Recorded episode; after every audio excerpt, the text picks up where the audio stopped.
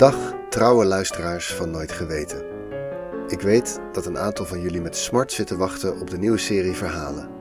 Ik krijg de laatste tijd via alle mogelijke kanalen berichtjes waarin voorzichtig wordt gepolst wanneer ik weer begin. Altijd vriendelijk, maar ook wel een beetje bezorgd. En dat begrijp ik eigenlijk wel. Ik was oorspronkelijk van plan om inmiddels 2,5 maand geleden van start te gaan met seizoen 5 en dat heb ik in ieder geval niet gehaald. Ik ben eigenlijk ook maar net begonnen met het uitwerken van verhalen naar nieuwe afleveringen. Ik ben in de tijd met Nooit Geweten begonnen tijdens de eerste corona-lockdown. Ik had ineens tijd over en al heel lang een vaag plan liggen voor een podcast. En ik moet zeggen dat het veel beter gelukt is dan ik toen had gedacht. En ik ben heel blij met mijn nieuwe hobby. Maar die tijd, ja, het kost dus best veel tijd. Niet onmogelijk veel, maar nu het leven weer begonnen is, concurreert het wel met allerlei andere bezigheden. Dus ik beloof nog niet wanneer de nieuwe echte afleveringen weer beginnen, maar ik heb wel een goed makertje. Ik heb nog een paar kleinere onderwerpjes liggen die ik leuk genoeg vind, maar die te weinig en te klein zijn om een hele aflevering over vol te praten. Dus, om de wachttijd te overbruggen, heb ik een paar mini-afleveringen gemaakt. Vandaag de eerste. En over een tijdje begint alsnog seizoen 5. Echt. Het zal wel iets over deze tijd zeggen. Het verongelijkte. Het gevoel van alles is oneerlijk en tegen mij. Maar ik heb het gevoel dat ik de laatste jaren weer vaker de uitdrukking barbertje moet hangen hoor gebruiken. Voor wie de uitdrukking niet kent, je zegt het om aan te geven dat iemand al bij voorbaat schuldig wordt gevonden. Zonder eerlijk proces met bewijsmateriaal en zo. Gewoon omdat de ander dat wil. Of de ander nou de elite is, of juist het ontketende alt-right met hun trollen, of de woke cancel-terreur. En met die uitdrukking is iets raars.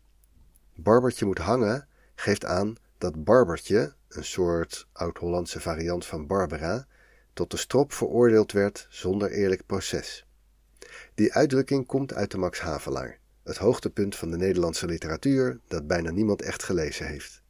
Het staat op pagina 1 in de proloog. Er staat een soort toneelscript van een rechtbankscène.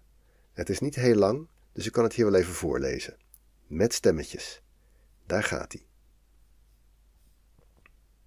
Eerst de gerechtsdienaar. Meneer de rechter, daar is de man die Barbertje vermoord heeft. Dan de rechter. Die man moet hangen. Hoe heeft hij dat aangelegd? Hij heeft haar in kleine stukjes gesneden en ingezouten. Ach, daaraan heeft hij zeer verkeerd gedaan. Hij moet hangen. Dan Lotario, de verdachte. Maar, uh, rechter, ik, ik heb Barbertje niet vermoord. Ik heb haar gevoed en gekleed en verzorgd. Er zijn getuigen die verklaren zullen dat ik een goed mens ben en geen moordenaar. Man, ge moet hangen. Ge verzwaart uw misdaad door eigenwaan. Het past niet aan iemand die eh, van iets beschuldigd is zich voor een goed mens te houden. Maar rechter, er zijn getuigen die het zullen bevestigen. En daar ik nu beschuldigd ben van moord. Ge moet hangen!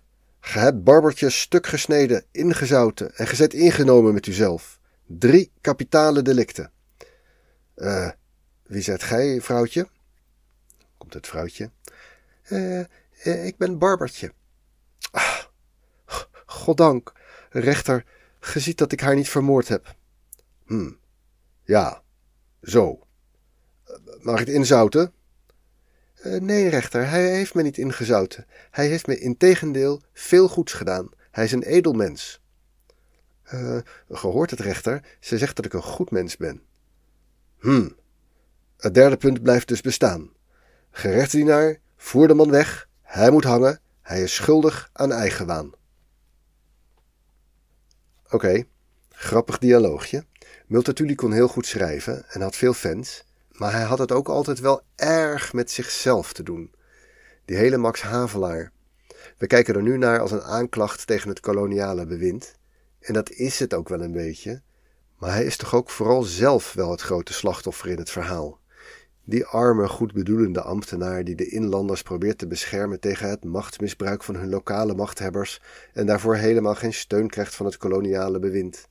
Het is wel duidelijk wie Multatuli vond dat er ten onrechte opgeknoopt was in deze zaak. Maar dat terzijde.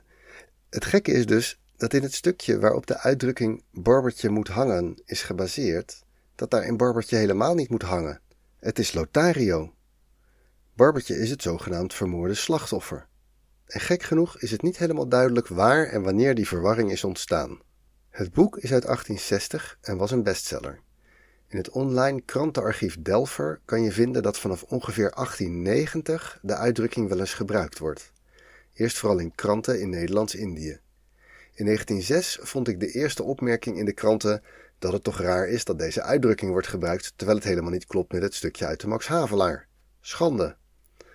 Ja, zo gaat dat soms met taal. Iemand maakt de vergissing, het klonk wel lekker, het wordt overgenomen en dan is het zo. En zo is Barbertje ook de naam geworden voor zo'n draadstalen mandje dat je onder een plank kunt hangen. Klinkt goed. Dat zou met Lotario nooit gelukt zijn. Dit was een mini-aflevering van Nooit Geweten. Nooit Geweten wordt gemaakt door mijzelf, Teun Duinstee, en is een hommage aan Wikipedia. Alle informatie die je hebt gehoord komt daar vandaan en soms van bronnen waar Wikipedia naar linkt. Meer details over dit onderwerp via de links in de show note. Deze mini-aflevering is in afwachting van een heel nieuw seizoen Nooit Geweten. Seizoen 5 komt eraan. Echt.